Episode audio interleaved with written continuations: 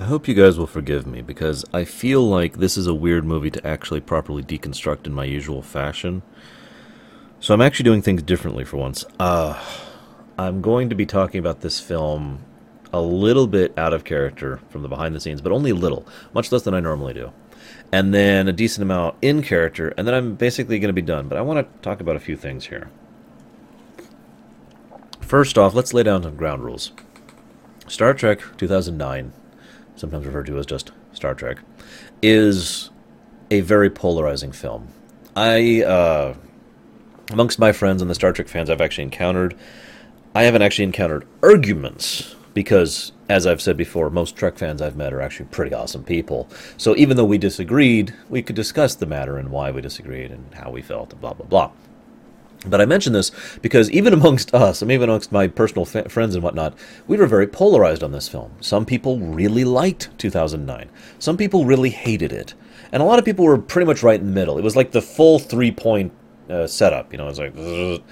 I'm kind of in the middle. I still think this is a positive film. I'll go and get that out there right now. This is still a net positive for me. But I do think it has some flaws, most of which I put at the base of the script writers, which I'll talk about in a minute. But um, for the most part, I do enjoy this film. So I just want to get that out there right now. And one other thing. I haven't had to mention this in a while, but I feel like this is a recent enough film, and I've seen enough internet vitriol about this film to make something clear. If you want to bash me for my opinions on my videos, that's fine. I get that all the time. And most of the time, those, those comments are just deleted or otherwise removed from, from the comment thing, either by me or by Google. And, and it's kind of an automatic thing. Um, but if you want to start arguing amongst each other and actually start really yelling at each other and bashing each other, please don't do that. You want to yell at me? Sure. But you don't go after my viewers. That's always been my rule. So, just putting down the ground rule here, okay? Let's at least have some degree of respect for everyone's differing opinions, right? Which brings me to my next point. Why is it? I said this before. I believe this is a Star Trek film. And it's also an even Star Trek film if you're paying attention. This is Star Trek 12. Seriously, that that the, that whole Galaxy Quest thing kind of works out if you think about it because that makes Galaxy Quest Star Trek 10 a an even movie. That makes Nemesis 11 an odd movie, and next makes this one 12 and the next one 13. It all lays out, doesn't it? We'll see if that holds th- true to next year. But anyways, it's just an appropriate. Thing. I don't think that's like valid. I just think it's funny.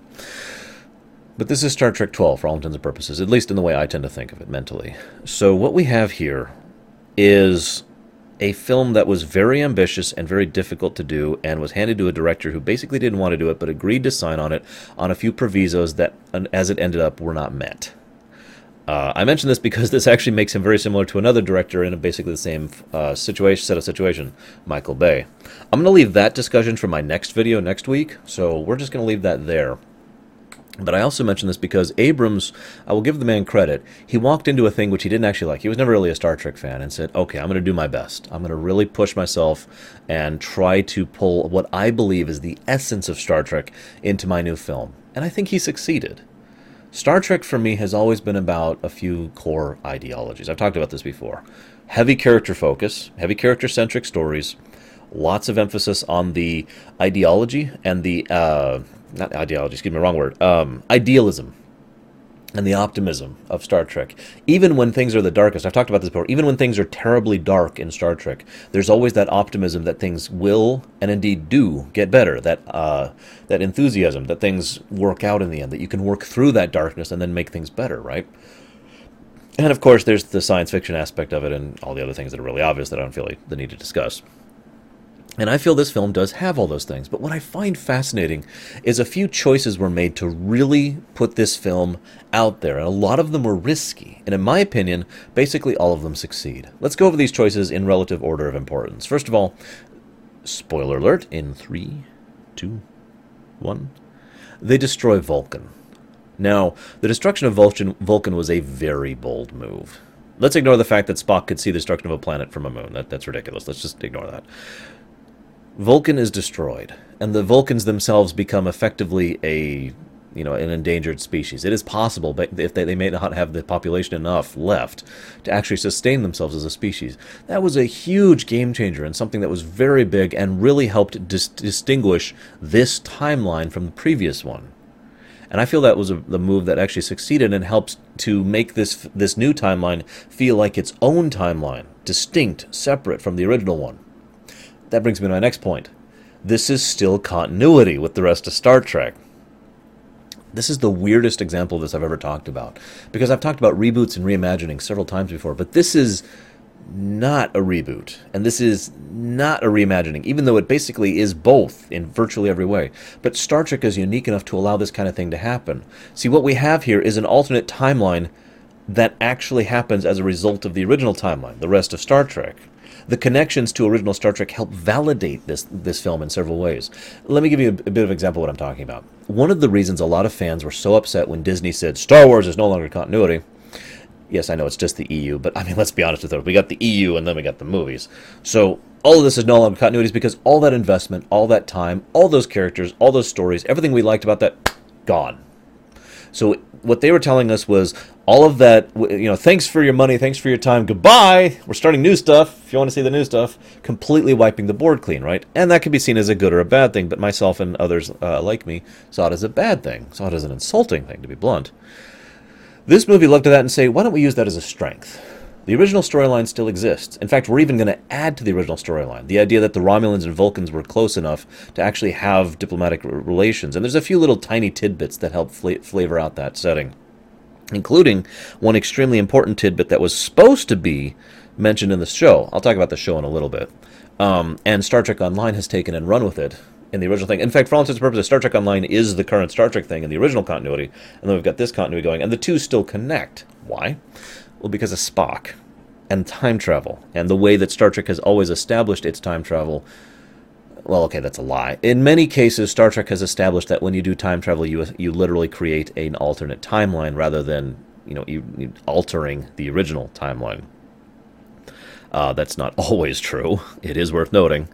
Um, time zero comes to mind. But, anyways, the point being that doing that was a great way to go back and basically start fresh, but not invalidate everything that happened before, and still have connections to the original storyline. And again, Spock. Now, let me be blunt. The addition of Leonard Nimoy to this movie was crucial. In fact, I think this movie would be lackluster at best if it wasn't not for his inclusion. No, it's not because I'm a Spock fanboy. No, it's not because I'm a die-hard Star Trek fan. No, it's not because I'm some kind of raving dork or, or nerd or whatever who's like, nah, it's not the original and therefore it's not good. I don't think like that, and you guys know that. No. The reason Leonard Nimoy's introduction was critical for this film is because Leonard Nimoy is a damned good actor. The fact that he's Spock is almost incidental to that. Now, that does help, the fact that he's Spock, because it helps validate, again, that connection to the original Star Trek, and it helps kind of keep the, the original storyline going in its own way. But the really important part here is the fact that Leonard Nimoy does, in many ways, what I believe Alec Guinness did for A New Hope. He adds a sense of gravity to the film, a sense of weight, a sense of. okay, let me talk about what I mean here, because I, I feel this is worth talking about. There's a reason science fiction has been so often associated with the concept of a B movie. Now, for a little bit of a history moving, listen, back in the time, they used to do double and triple features in theaters because getting movies to theaters used to be a lot bigger of a hassle and more costly than it is nowadays. So if you went to the theater, and if movies were going to be put on a theater, they wanted multiple movies at once. A nice full length feature, that's the A film, and then a shorter, eh, it's just kind of enjoyable, let's watch the fluff, B film. The B films were always cheaper, and were always designed to be just kind of a lot of exploitation films were there, and a lot of science fiction was there. That's why science fiction had been associated with that kind of schlock for so long, because that's how it kind of got it started. Uh, it starts, excuse me, in film. It wasn't until much more recently, uh, within the last like four decades, that science fiction has really been uh, acknowledged as a valid thing to actually have serious dramatic storytelling. But that's my point right there. I've argued that Star Wars was the beginning of science fiction being really acknowledged as serious storytelling amongst the cinematic people, not us. You know, a lot of us have thought about this some time, but amongst the actual people who make these films, it wasn't until Star Wars, again, this is just my opinion as a, as a film geek, that, that they really started opening their eyes and saying, oh, we can actually do this kind of stuff. And of course, then there was the science fiction boom of the 80s that happened immediately after that. But I mention this because I've often felt that one of the biggest reasons for that wasn't just, you know, I mean, I, mean, I talked about Star Wars A New Hope and why it succeeded and all that fun stuff back then, but Alec Guinness really helped add that feel of gravity to the film. It's like this if you had the same script of A New Hope, but it was portrayed by actors who weren't really putting their best on and didn't have Alec Guinness there encouraging others to to act seriously, to act as if this is a real, serious. I'm actually trying to be in character and do a serious drama film. So it was just kind of oh, oh, I don't know, you know, that kind of a thing. I think A New Hope would have flopped. It would have been just like any other B movie. In fact, it probably would have been like Flash Gordon, which is ironic for those who know why. So I feel like we have a similar situation with 2009. This movie has Leonard Nimoy really putting his acting chops in there. He does a lot of subtle stuff with his expression and his posture and the way he's talking. He really puts a lot of weight behind his performance. And it really, even though he's only in like a few, a hand, small handful of scenes in the film, it adds tremendous value to the film. Not because of Spock, again, even though that is valid, but because of Leonard Nimoy. You see the con- distinction here? And of course, there is no denying that seeing Spock, our Spock, come back really helped flesh out the film. But I feel like there's another reason for that other than, oh, it's Spock. And that is, this is Spock's film. More than any other of the films, really. This is the film all about Spock. Kirk is not the main character of this film at all.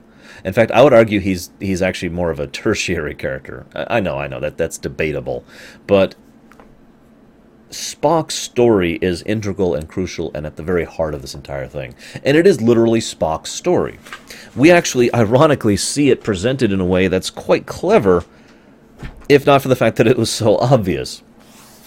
What do we see when Spock is there as a child? He's, we have two uh, uh, other Vulcan childs who, you know, tease him, make fun of him, as was mentioned all the way back in Journey to Babel. And so they mock him, and he actually responds in a way that they weren't prepared for. He physically assaults them you notice that they were just completely shocked by that attack. Nobody even knew how to deal with that attack.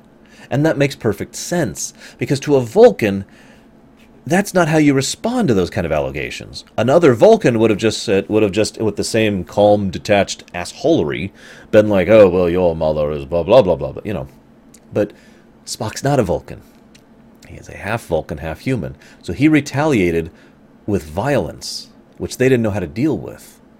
What's the next thing we see with regards to Spock's character? He's being accepted in one of the most prestigious posts that is possible amongst the Vulcan Science Academy. He is going to be given this great office offer, and the Vulcan in charge cannot help but make the comment that it is amazing he's accomplished so much, even though he's not a Vulcan. He doesn't say it that way, but that is effectively what he is saying. You're not a Vulcan, and therefore we are impressed that you have done this well. And he makes a point of pointing out to his mother, too. And this is why it's like obvious and subtle at the same time, because there's this great implication that's never actually stated. That Spock immediately turns down the offer. And they're all like, "Well, you're just being. And he's like, Spock's like, no, no. I'm turning down this offer and I'm going to go to Starfleet. Why is he going to Starfleet? Amongst the Vulcans, he will always be that mongrel. It is only amongst other humans that Spock can be perceived as Vulcan, which is how he identifies. And yet, the arc that he goes through over the course of this film, which again is helped by old Spock, our Spock, is the fact that he comes to grips with the fact that he's not Vulcan. This is the same sto- character arc that Spock went through when it came to the first six movies. I talked about this back then. It's just truncated quite a bit. He comes to the realization that it's okay to be the hybrid, it's okay to be himself. He may identify as primarily Vulcan, but it's okay to have feelings, to express them, to actually feel there's this great scene where he's down there and he's just trying to deal with this, and his father comes down and talks to him. And I'm not going to summarize the whole scene, but the bottom line is it's clear that what is tearing Spock up is not the fact that you know his mother's dead, even though that's horrible. It's not the fact that he lost control, although that's part of it too. He's tearing up because he's like, I should be a Vulcan. Damn it, I should be in control of myself, and this is who I should be. And as his father talks to him, he comes to realize that there's nothing wrong with feeling that there's nothing wrong with being angry, that there's nothing wrong with being himself. And he comes to that real, and that's when he regains his confidence and comes up and, and is actually willing to be like, okay, let's do this, and then helps and assists the plan in bringing Nero down. It's also great the scene where Zachary uh, Zachary Quinto, I can't uh, He's a he does a great job of acting as new Spock. I want to give the man huge props. Um, he uh, I just can't remember his name. He meets uh, Leonard Nimoy, old Spock. The two Spocks encounter each other, and it's actually a really really great scene because what we see in old Spock is the man who already completed that journey. He already is comfortable with himself. He already knows he's the hybrid, and he's been okay with that for centuries. Then we have young Spock who has to, has to have that little bit of a push because what we have is a unique logical paradox. Spock, who is at the very least part Vulcan, has to stay behind and take care of the Vulcan people, who are now an endangered species. But it's okay because Spock ha- doesn't have to do that now because Spock will do it instead. You see how that works? Leonard Nimoy's Spock moves in and, and solves the dilemma for him. It's actually a very quiet sort of a uh, Kobayashi Maru, so that new Spock can still go out there and live his life. And that's the gift that old Spock gives him. Old Spock will stay behind and take care for their people, so that new Spock can go ahead and make a life for himself. And that's how Spock's character develops over the course of the movie. So again, it's very focused on him. By contrast, what we see in Kirk is a little bit different. We see in Kirk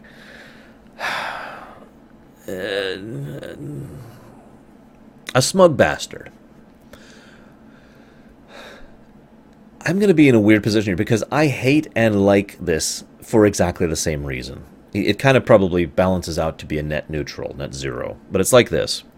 In Kirk, we see someone who is arrogant, pompous, smug, overconfident, all that stuff.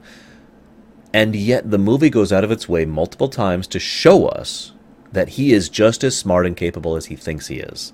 That he is that good. This is an important distinction because the original Kirk we always saw under Shatner, especially when he was at his best, was someone who was that good. He could think his way out of a situation. He could maneuver his way. He could rely on his wits or his cunning, flying by the seat of his pants kind of a situation. Wrath of Khan was a great example of this. We saw in the original Kirk someone who outmaneuvered and out out outcalculated and outbeat the genetic Superman, right?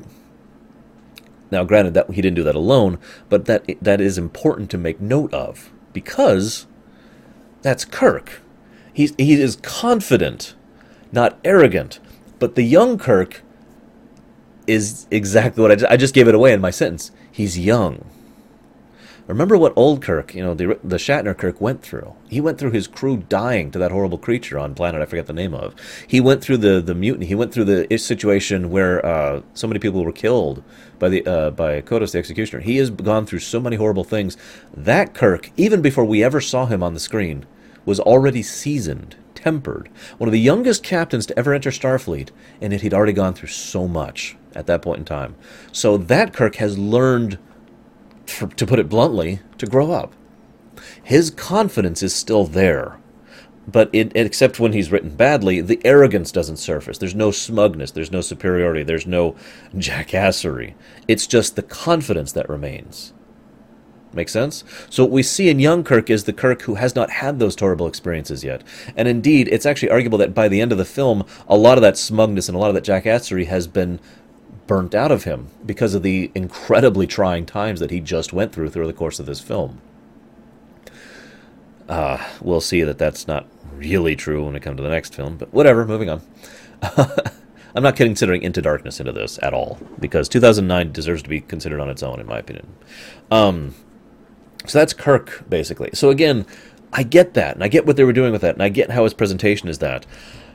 The reason I hate it is because I want to smack him every time I see him on the screen, because he's just being such a prick. You know, it's.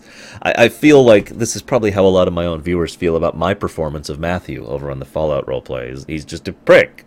Hopefully, we're getting we're going to grow over the course of the Fallout roleplay, so I can stop portraying a role that's so difficult for me to do. I keep having to do retakes because it's hard for me to portray someone that much of a jackass. But anyways, I'm not that good of an actor. I've talked about this before. But there's a third character I really want to talk about, and that's Uhura. Now, call me in the minority, but I think her relationship with Spock makes perfect sense. In fact, I am honestly astonished it never came up in the original series. Let me explain why. You'll notice there's only really been a communications officer in the old Trek. None of the new stuff has ever had that. That's kind of indicative of the actual naval corollaries between Starfleet and real life. Because you see, once upon a time, someone who actually was very skilled in knowing languages on the fly, someone who could hear a tiny signal amongst static or otherwise, was very valued. And then technology got good enough so that not only could tech do that for you, but the ability to hear a message hidden in static was not as valuable. You get how this goes, right? Technology has advanced, so those kind of things aren't really what they used to be, right? So it kind of makes sense that once upon a time, someone who was that good was a necessary component of a starship. I really also like the idea. In my opinion, I've always had this mental impression, this mental interpretation, and feel free to tell me that I'm an idiot on this one, that Uhura was very smart, very disciplined, and very intelligent. I know that I said smart and intelligent, but those are different things in my opinion. Intelligence is the knowledge, as I'm defining it. Smart is the a way to. Uh, this is hard to describe. Uh, smart is more like cunning is actually probably a better way to a way to uh, be able to use the, the, her intelligence in the right situation in the right way. So she, in in D and D terms, she had a high int and a high wisdom. Let's put it that way. That's, a much simpler way to describe this. Um, that's always been my impression of her, like ever since the original series and throughout the movies. And so I like that they portray Uhura in this movie as exactly that very competent, very smart, top of her class, in many ways better than the actual communications officer on the Enterprise, right? And incredibly, uh, incredibly driven. I mentioned though that this is this this with relation to their relationship, because that makes sense, doesn't it? Spock, the hybrid who does feel, who is very driven and very intel- intelligent and, in- and incredibly is a genius, literally. Remember, Spock's not just smart because he's a Vulcan, okay? Spock's smart because he's Spock. He is a genius by Vulcan standards, okay? Not just human standards. So we have that kind of a person with someone who is equally as, well, at least relatively as intelligent in her own separate fields and brilliant and just as driven as he is, it makes sense to me that those two personalities would actually gel well together. And I like the way they portray this. And I just, again, want to give props to Zoe Saldana, who plays Uhura, because I feel she completely nails the role. Completely nails it. It's it's she. I, no offense to Nichelle Nichols, who does a great job as well, but Zoe Saldana just perfectly hits that, that blend of, of female protagonist who is very strong, very intelligent, very driven, and it still is capable of showing a softer side. You know what I mean? The scene where she consoles him after the destruction of Vulcan is powerful. And it's all but down to the actors knowing what to do with those roles. So again, props. Now I'm not going to talk too much about the other major characters. You know, Bones, uh, Sulu, Chekov, Scotty. Scotty's awesome. That's all I'm saying about that. Scotty's always been awesome. Let's be true. But Simon Pegg, I feel, really nails that awesome of, of him. I really do. Um, he just, and it's worth noting that Simon Pegg, for those of you not know, is a pretty huge Trek fan. So I think uh, that helped him to really put that into his performance. But moving along, I do want to talk about one other thing I like about this movie, though. It's a bit of an ensemble piece. This is without question Spock's story. I think I've already shown my work on that one. But each character has at least one scene where they are, where they're the spotlight. The spotlight is on them, and each character has a decent amount of screen time, regardless of whether the spotlight's on them or not. So they like it, that's it, it. does the thing that all the good Trek films, in my opinion, have done. Really shows all of the cast members rather than just absolutely focusing on one or two. Obviously, Kirk, Spock, and uh, Uhura take the take the centerpiece for the most of that, but we do get to see plenty of everyone else, and I like that. I think that's really well done. Now, uh, what, what was I going? Uh, right, okay. There is one other thing I want to comment on. This script, I, I okay, I don't remember if I've said this or not. Uh, I'm I'm recording these in a bit of a weird. I actually recorded the Into Darkness video before this one, um, so I'm saying these in weird order. So forgive me if I'm repeating myself here, but I need to make sure this is out there the two writers, Dumbass A and Dumbass B, who wrote this film, uh, well, they're bad writers. I'm just going to say that. And some people have asked me, why is it I'm much easier on this script than the one in Into Darkness? Two reasons. One, Abrams exerted a lot more influence on this script he really pushed himself into saying, "Well, I want this, and I want this, and I want this." And sometimes a director will do this. They have that right. That's that's how directing kind of works, right? Uh, Nicholas Meyer is a great example of someone who does this to great effect, and I feel like that's one of the reasons why things, a lot of scenes work better and overall don't fit the the style of the two bastard writers who are terrible. Um, in, in this film, but there are still quite a few plot holes and quite a few things that basically only happen in service of the plot in this film. So why am I easier on that than I am in, for example, in Into Darkness or Amazing Spider-Man 2 or Revenge of the Fallen? Because I feel like the overall performance of the actors, the presentation by the director, the special effects, the music, the score, the, the visual design, the visual storytelling, everything that this film did helps elevate it enough that I'm willing to forgive the flaws. I've said this a trillion times, so forgive me for the repetition. All entertainment works are flawed. FF6, my favorite game of all time, is a flawed game. The only thing that d- distinguishes in anyone's mind between something that's good and something that's bad is the good thing has enough positive elements so you're willing to accept the bad. This is true with games, books, movies, theater, music, art, it's all the same. There is no such thing as a perfect piece. It all has flaws, and we're just willing to accept those flaws because the good outweighs it. So that is that's what that's my opinion here on, on 2009 in a nutshell. I feel like the good of this film outweighs the obvious flaws in the script. So I'm not really going to talk about the flaws in the script, like the way that they that Starfleet security is dumb, and the way that a lot of things happen completely by coincidence, and the fact that Nero's disappearance makes no sense, even if you take into account the uh, the, the deleted scenes. You know, I'm, I'm, I'm willing to accept that because what we got was a movie that was really enjoyable for me. But I do want to talk about Nero really briefly because I've noticed almost no one else has talked about him as a character, and it's obvious why. Uh, no offense to Bana, uh, Erica Bana or Eric Bana, I can never remember what his name is, but anyways, no offense to the man, but with the exception of one scene, I don't really feel like he's a strong villain. I'm not going to say he's a dumb villain. We've seen dumb villains in Star Trek. We've seen quite a few actually. But I, I feel like he's a very weak villain. And I'm not sure why that is.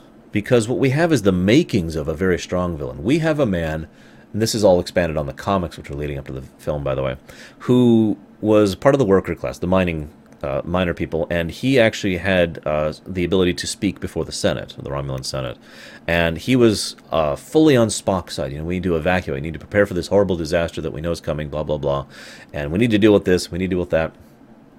Oh, that's right. I need to talk about the supernova thing too. Um, and he put his faith in Spock. He Spock insisted, "Let me go to the Vulcans. Let me get this thing fixed. We will save your planet." And so he put all of his support into Spock. And then Spock went to the Vulcans, and the Vulcans were like, "Meh, screw those Romulan guys." I'm exaggerating, but that is effectively what they said.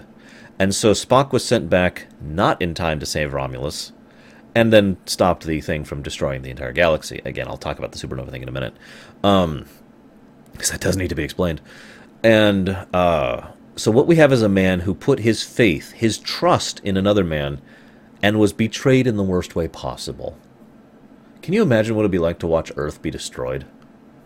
Because I can't. I know I can't. I would be picturing individuals because that, I've talked about this before. This is the Mass Effect 2 thing all over again. You know, that speech Mordin gave. I keep referencing this thing because it's so true. It's the whole statistics versus individual thing again. It's hard for the human brain to wrap itself around the death of multiple billions. But it's easier for the human brain to wrap itself around the, the death of a few individuals. So what we have is Nero looking down and seeing his wife, and his children, his friends, his family. They're gone. And there's no way to bring them back. And it's all because he put his faith in someone who failed him. He put all of his work, all of his effort to that, and he tried at the last second to try and salvage them and couldn't because he recognized his own mistake. We have in that the making of someone who is is driven to revenge past the point of obsession. Someone who could be practically not even a person anymore, just an embodiment of that horror and then he's thrown in prison for like 20 years or however long it is. And that's not going to help that. He, he's sent, he's sent to Rura Penthe, if you're thinking specifically. Now, the problem is what we see in the movie is not that. We don't see this driven, barely containable shell of a man. We see a guy who's angry. You wouldn't like him when he's angry. Sorry, I couldn't resist it. Um, and he acts like someone who's a child. And I don't mean that like, eh. I mean he's acting like someone who's lashing out. He is lashing out at a public figure because screw him. And he doesn't have any real long term plan other than screw him. There is no exploration of his motivations. There's no real uh, examination of him as a character. And this is why I see he feels very weak as opposed to an actual bad villain because he's just kind of there. And that's it. And I feel like that's a shame. I also want to comment on really quick that the Narada pe- writers have since bent over backwards to explain how the Narada is the doom ship that it is, despite being a mining vessel. But as weird as this sounds, the whole Borg thing, I don't think was actually necessary. Really. I feel that 200 plus years of technological advancement is sufficient enough that a mining ship from the Romulans, no less, so military power to begin with. So an armed mining ship could take on an entire fleet of cruisers from 200 years ago. I could totally buy that. Because keep in mind, the Romulans at the point at which in the in the future have gone through two consecutive wars and have done a lot of research and development during those time. Or, or, no, I guess actually the Romulans have only gone through one war. Excuse me. So the Romulans specifically have only gone through. The point is, they have had a huge amount of technological advancement in that period of time, in addition to just being the natural passage of time. So I had no problem believing that a mining ship was a match for all these cruisers of the old Federation. That was to- I was totally with that. Um, I also believed in the idea that it could eventually be brought down because you know it's crewed, crewed by a mining crew who probably have no idea how to use their ship tactically or strategically, but whatever. But that's of course uh, explains away how the Klingons were able to capture them although it doesn't explain how the ship itself wasn't in Klingon hands the entire time, and why the Klingons aren't now doomed destroyers of doom, having 20 years to study the Narada. But whatever. Like I said, plot holes. There are plot holes. No matter if you have the cuts, if you have the deleted scene in, there's plot holes. If you leave it out, there's even worse plot holes because then what we have with the deleted scenes gone is the Narada shows up, and yes, we will get Spock. And then 20 years pass, and then we will get Spock. Uh, It's it's not 20 years. It's, it's a while. It's like 18 or something like that. But it's a long freaking time. Moving on. Just think about what you were like 20 years ago. That that's a good way to put a put a perspective in how long of a time that is. Um, where was I 20 years ago? I was uh, I was playing my SNES actually. I'm still going to school, I think, wasn't I? Yeah, yeah, I was still going to school. Doing college. Anyways, point being, getting back to the point. Um, let's talk about the supernova. Okay, first of all, supernovas don't work that way. Let's just get that out of the way. One of the things I've always liked was the original idea that they kept calling it a supernova because they had no idea what it was doing, what it was happening. There are hints enough, even in the movie, even ignoring the uh, the the countdown comic that I just referenced, there are enough hints just in the movie to explain that that's not a supernova. And I don't mean like that in the plot hole sense. I mean in the that feels like foreshadowing sense. And it's no wonder because that was one of the things that Abrams wanted to uh, analyze, uh, to go into in his first plot hook uh, when he was going to do the first Star Trek show. Right? He's referenced this a couple of times in interviews. And so, let me explain what it actually was. I'm, I'm going to just call it a nova for the sake of simplicity because I don't know what else to call it. The Hobus star which you'll notice is not the Romulus star, explodes and destroys the Romulus system, and they have to stop it because otherwise it'll be a threat to the whole galaxy. These are the base facts we are given in the movie, regardless of all other ancillary materials, right? But those facts don't quite line up unless you realize that something was artificially done to the Hobus star to make it explode in such a way that it would hit other systems and keep going.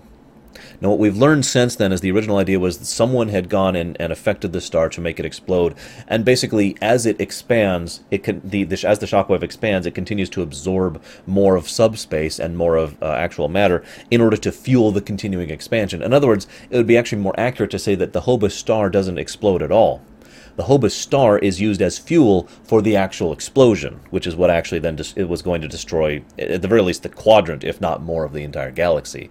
Hence the reason why it's a threat to the whole galaxy, because it was just going to keep expanding unless they used that red matter, this brand new uh, doom material, in order to force the, the expansion of the shockwave to stop.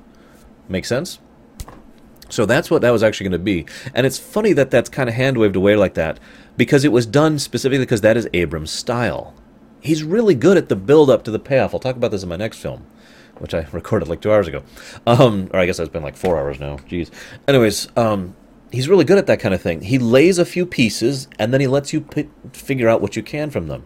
So it looks like it's a plot hole, but it actually isn't because again, he was doing that on purpose to lead up to something that never happened. Now, Star Trek Online then took that and ran with it and, and kind of continued the storyline there with the Hobus Star and what was going on with that. And we're going to have to live with that because that's basically how Star Trek has continued since we never got that show we were hoping for. Which reminds me, I know I've given a lot of uh, speculation on the Abrams Star Trek show that we never got, and I only really have two facts when it comes down to it: that he wanted the show and the Hobus star system that I just mentioned. That's it. That's all I got. Everything else is pure speculation. But based on how much effort was put into the new timeline and how much was going on in the old timeline, I actually have a very strong feeling that the intent was to have a, tr- a show that spanned both timelines and therefore con- included both in its overall proceedings. And I'd just like to say that that sounds frickin' awesome, and I would have loved that. And screw you, CBS, you bastards. Here's hoping we'll get Renegades, right? You're right. So, um, where's my notes? Uh, here we go. Hang on. Oh, where was I? Where was I? Okay, so I talked about that. I talked about that. Uh, I haven't even been looking at my notes for most of this because I've been reciting this in my head uh, for a little bit now. If it's not obvious, I actually watched 2009 and Into Darkness back to back before I sat down and recorded. Because I really wanted, one of the things I wanted to analyze is why I like 2009, even though I, I, I despise the script of Into Darkness, uh, given the fact that the same men worked on the script, and I've already given you the answer to that. Uh, one other thing I want to talk about with 2009 really quick. The conclusion of 2009 feels like a natural lead in into a show. Now, I've already kind of mentioned that. But I mentioned that especially because it, from what we understand, there was always a, a requirement to do another movie. Abrams was contracted to do the second movie, right? That's from the beginning. He signed that contract. So I find it interesting that Abrams basically did it in a way that this movie could be seen as a pilot, even though he knew he would be doing another movie. But I think that actually still makes sense because if you look at it construction wise, what we could have had was 2009 begins the show and then the show continues for a bit, and then you know into darkness, into you know happens, and then the show keeps going from that point. In other words, uh, movie show movie show, same timeline, same continuity, right? This is hilarious in hindsight because this was something that he was pushing as an idea, and I've, I've seen a few things about this, uh, that was basically rejected for being infeasible.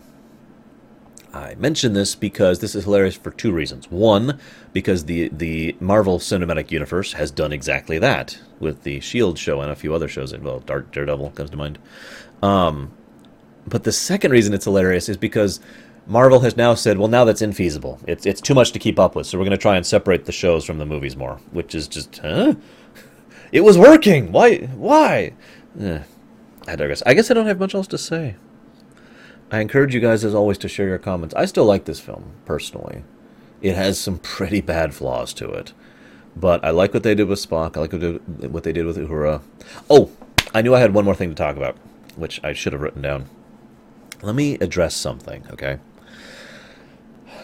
Action does not make or break a movie, okay?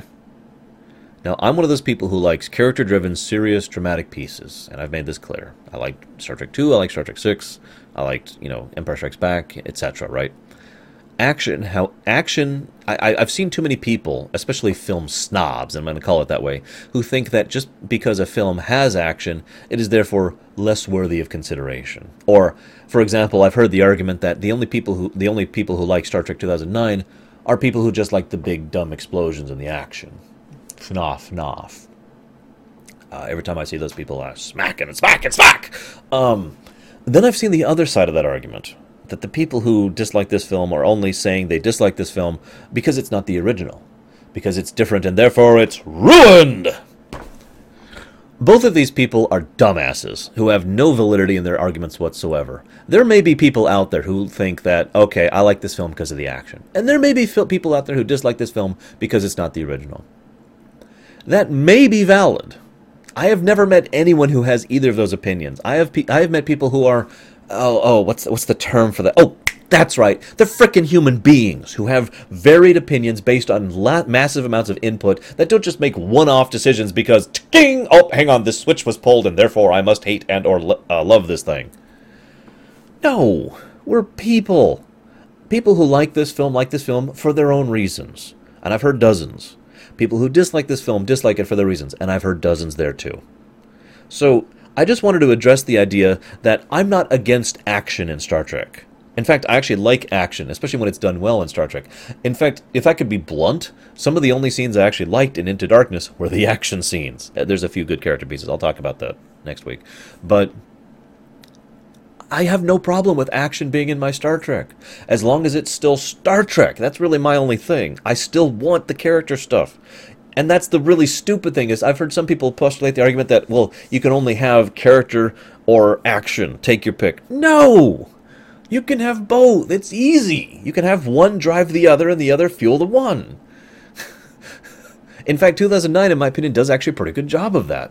There's some good action in this film, and it really helps drive the, the motion and drive the characters to what they do. And the characters respond to that action and then push themselves to further action, which leads to more awesome action stuff, right?